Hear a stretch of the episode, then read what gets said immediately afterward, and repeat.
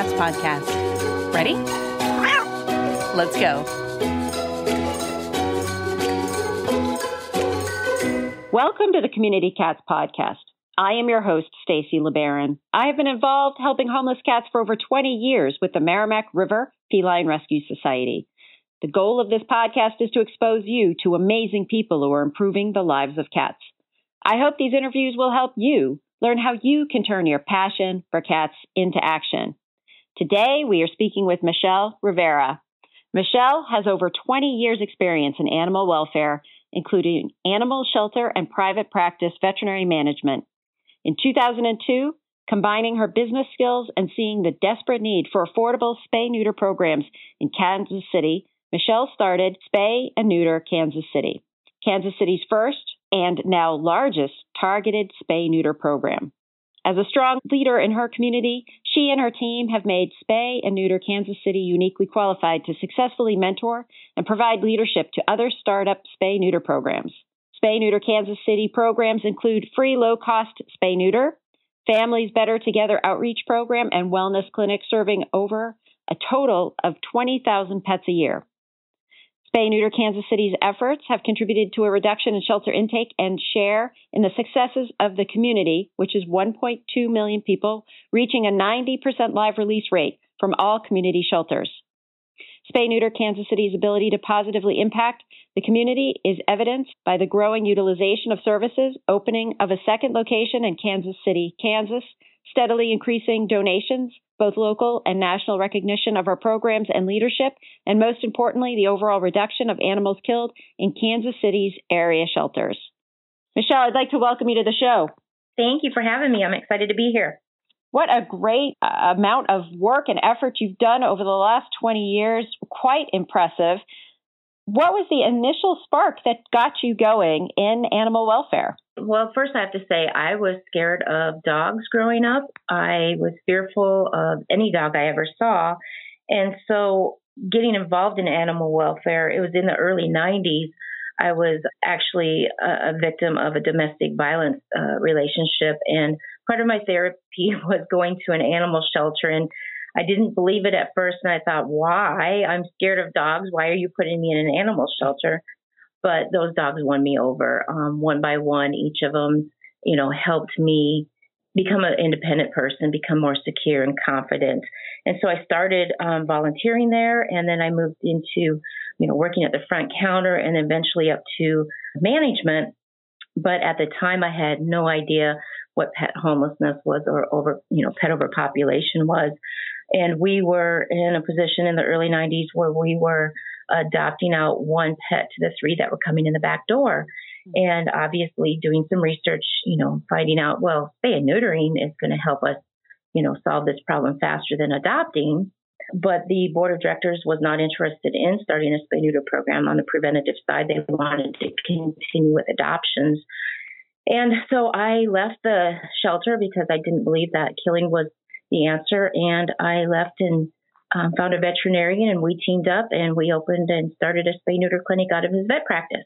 That's great. That's excellent. So, was there one particular piece of information that you saw that really convinced you that spay neuter was the way to go in order to really impact overpopulation, or were there several resources that you found sort of in your research? Thinking back, what I remember coming across some articles from Peter Marsh from New Hampshire and started reading into that how you know targeted spay neutering and um, how, you know how important spay neutering was in, in decreasing uh, pet homelessness. And that kind of sparked me into researching more. I'm an entrepreneur. I'm a numbers person. So i was looking at this as a data and statistical option two and how we could actually be successful and reach the number of animals that needed to be spayed and neutered yeah, I like that word entrepreneur. I also think of myself sort of in that way as as we're sort of in the trenches and in the field, we're always trying to think about how can we work more effectively, efficiently, yes. outside of the box, willing to consider other things, try new things. And I like you may feel that some of the more traditional animal welfare organizations may be less willing to go down that road a little bit. Absolutely. We are never happy with status quo. We're always looking to get ahead and, and find the newest and best trends to um, be successful in all levels in animal welfare. So you've gone from starting out as one person with an idea or one person with the support of a veterinarian and an idea to now two clinics with, you know, quite a large staff, $2 million budget, serving 20,000 animals a year. That's a big change going from this is my own thing to being responsible for, for two, you know, large facilities as well as a, a team of employees and, and volunteers. And one thing that you have stressed to me in some of our conversations about is the importance of uh, workplace culture. Can you sort of define that a bit? What does that mean to you? It's becoming more and more popular workplace culture, core values, uh, mindfulness, all kinds of things that are being brought to the workplace to make it a better place. To me, culture is making sure that our team walks out of here at the end of the day feeling rewarded and accomplished.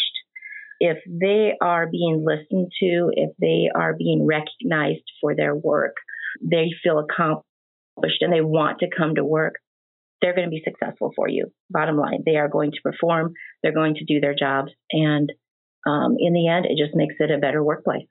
And there are many core values that you have within your organization. Would, would you be able to share them with us? Sure. And I, if you don't mind, I'll back up a little bit on how we actually created those core values. A lot of people have asked me, you know, well, how do you start that? And and you can write them out on paper, but you absolutely have to have buy-in from your team. What we did in the beginning was we sat our team down and said, first, let's start off. Give us 20 buzzwords or um, adjectives that describe the kind of workplace environment that you want to work in, that you desire to work in, and the kind of adjectives that describe the services that we provide to our community. And we continue to took we took those words and continued to bunch those numbers into smaller groups until we came down with maybe 25 really good words that everybody believed in, and then we formed actual sentences and structured those into our basic core values, which um, are customer service excellence, education, accountability, supporting a rewarding work environment, and teamwork. Those all sound great. They they are are great. And below those, you had sent me a document that has some you know descriptions of those key categories. And so you did this with staff, with board, with a combination of people. How did this process happen? Exactly. We did it with a whole combination of people, you know, all of our stakeholders, our our board members, our um, volunteers, and our staff looking at what was the most important thing to us for customer service excellence. It's delivering customer service with a compassionate and non judgmental attitude, giving our customers an actual experience, not just giving good customer service. 80% that's created a referral base of 80% word of mouth. So 80% of our clients coming to us are telling others about us. Um, and that's huge. That's free marketing for us. And, and, it's a great compliment on our services. Under education, um, we're committed to providing education in a non judgmental and compassionate attitude. Not everybody wants to spay and neuter their pets. That's fine. But we're going to continue to educate and, and provide an open door for those people if they do change their mind. Being transparent and being honest, we make sure that we walk the talk all the time. Um, under accountability, we deliver the highest standards of customer service and quality of work, and each of us are responsible for our own accountability and accountability of our coworkers. Supporting a rewarding work environment again goes back to, you know, at the end of the day, we want you to walk out of here feeling accomplished and rewarded and then make your environment fun. We we have a lot of fun here. We work very hard, but we play hard too. we want to make and we want to make sure everybody here enjoys their work. I mean, you're here 8 hours, 9 hours a day with other people. This can be your family and make it fun. Make make the environment fun. Um, I let you know my staff decorate their offices and cubicles however they want. We have great team building exercises and, and team building meetings, um, and then just teamwork. We, we're a true family here. One of the things we do when you start here is you create a collage um, about yourself, and we put that on the wall for not just for us to remind ourselves each day of that we're a family here, but for our customers and others and visitors to see, you know, a little bit of the personal side of each of us here. The Community Cats podcast is now getting over 3,000 downloads a month. The word is spreading, and we have a fast growing listener support base. Would your business want to be a sponsor of the show and help us to continue our programs? To find out more details, please go to www.communitycatspodcast.com slash sponsor. Does your organization not have a clear vision of what its goals and objectives are? Does it seem like everyone on your board has a different idea of what you should be doing and how to do it? Well, I can help you with a visioning workshop. I offer affordable, quick, and painless strategic planning services for a small organization. I can even offer my services virtually. Are you interested? Just reach out to me at Stacy, S T A C Y, at communitycatspodcast.com. So one thing we had thought about talking about a bit was about the the one bad apple in the group. You know, what if you have somebody who's just super super great maybe in one category? You know, they're the person who's willing to go out and trap cats at two o'clock in the morning, but yet they just really don't have the family vision. One thing that we've talked about is there's a lot of drama in our workplace culture at times. And, you know, you state that you have a drama free workplace, which just sounds fantastic to me. So, how do you resolve those issues? Going back to creating those core values, I do want to warn people when we created those core values, I, I really had no idea what was going to happen. But what happened was not everybody that bought into and, and helped us create those core values could live up to those core values. This was several years ago, maybe four or five years ago. And we had a huge staff turnover because we stuck to those core values and we said, you are going to abide by and support these core values. So we had a pretty large staff turnover initially. Since then, we hire based on our core values. If you apply for a job here and you have absolutely no animal experience, that's okay, as long as you um, have those competencies and characteristics that we're looking for that support our core value. We can train anybody on the technical side of things, except our vets. We we can't compromise there. We're not going to train our vets, but we can we can train those people. One of the things that we kind of watch out for, and you know, you get those people that apply for a job and that want to come on that say, "I just love animals. I love animals. They're my, they're my life. You know, I love like animals better than people." They're not going to be the right candidate for us. We are so people focused because behind every one of these animals that are coming into our clinic is a person. Those people are picking our clinic. Those people are, are choosing to come here. So we have to focus on those people. We'll provide the excellent level of service to those pets, but those people are, we, we are going to put first. So we're looking for people who have people background, who have sales background. Our call center is made up of people who have worked in the call industry, in the call center industry, as well as sales. Our front desk people are absolutely positively people person. There's no exception. You have to be happy, confident, and go out of your way for our customers. And so, as long as they, again, um, have the skill level or, or, the competencies and the characteristics that support our core values, they're going to be more likely a candidate for us versus the person who may have 15 years, you know, in trapping cats. It's it's just a better fit for us. Um, we have less turnover that way. And is that true with your volunteer corps as well as your staff? Yeah, I think we are attracting more volunteers that are coming from the people side of things with our services versus an animal shelter, for instance, we don't have a lot of hands-on animal stuff. There's a little bit of a, you know, volunteer opportunities in the back in surgery, but most of it is um, customer service. It's it's here in the clinic, it's out in the field, um, it's at offsite clinics, and it's dealing with people you know, you had mentioned too a drama free workplace. We all took an oath several years ago. Everybody has a poster at their desktop that reminds them that they support and promote a drama free workplace. We just don't support gossip and, and can those cancerous clicks, and we just don't do it here. It just doesn't work for us. Do you have any um, specific policies around like social media or anything like that? Oh gosh, I I just got off social media. You know, it just creates a burden. You know, people tend to go to that when they're bored or they don't have anything to do. And and to me, I've had to take a little social media break. But yeah, you know, first of all, we don't we, we don't we don't have Facebook here uh, except for the people that need to be on it for social media. We've taken it all off, off of everybody's workstations. It just becomes a deterrent for people. I think that's great. I agree with you. I think that there's a place for social media. Don't get me wrong. There's there's a place for it, but it's not something that we need to be plugged into every 10 minutes of the day. Right. It is a bad habit.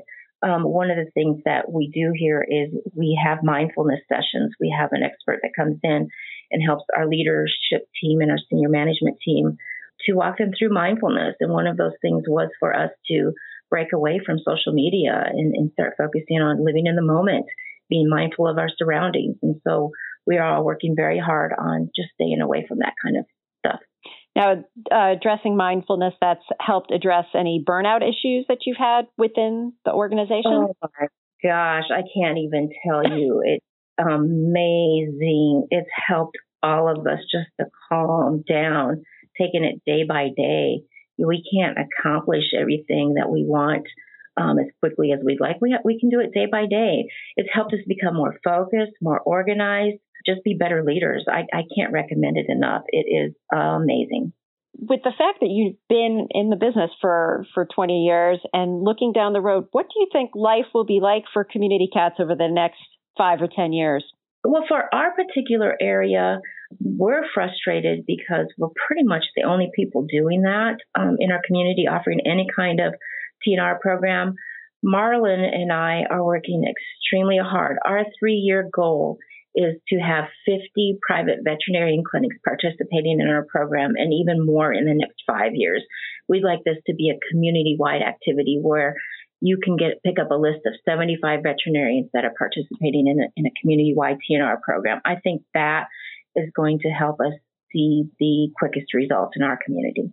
Have you estimated the numbers of cats that you would need to do sort of on an annual basis to be able to really achieve the goals that you're looking for? Yes, unfortunately, that number is about a quarter of a million. So there's a lot more work to be done, even though you guys yes. are doing a fantastic, fantastic job. And for those of you who didn't know of the Community Cats podcast in our in our earlier days, we did have Marlon Roberts on the show, and it was episode number 29. And he is a gentleman who heads up the sort of the boots on the ground program. And it, it was a fantastic episode, and it was a lot of fun to do. And Marlon's just, I could feel the energy, you know, coming through the com- computer to me um, from all of his energy. So all you have to do is go to the communitycatspodcast.com and in the search bar, put in either Marlon or number 29 and you'll get that episode and you should really listen to it. It's a really fun, fun one talking about his outreach, uh, the Families Better Together outreach program.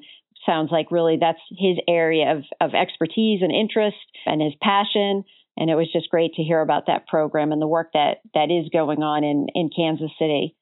So, Michelle, if there are folks interested in finding out more about the workplace culture issues that, that you've dealt with, maybe finding out more about the core values, how would they reach out to you, to your organization? They can email me at Michelle at snkc.net. They can go to our website, uh, snkc.net or they, you know, Marlon is a great person to reach out to if, if people have any questions on our TNR program or our outreach efforts. And that is Marlon at snkc.net. Great. And is there anything else you'd like to share with our listeners today? I would love for people to reach out to me if they're they're in the same situation where we are. You know, you mentioned earlier we have a 90% uh, live release re- live release rate in our community, which is great. We're not going to take full credit for that, obviously. A lot of our shelters have privatized and people are doing amazing work out there on the adoption side of things. What we are focusing on now, because we are um, concerned about are we really going to spay and neuter ourselves out of business?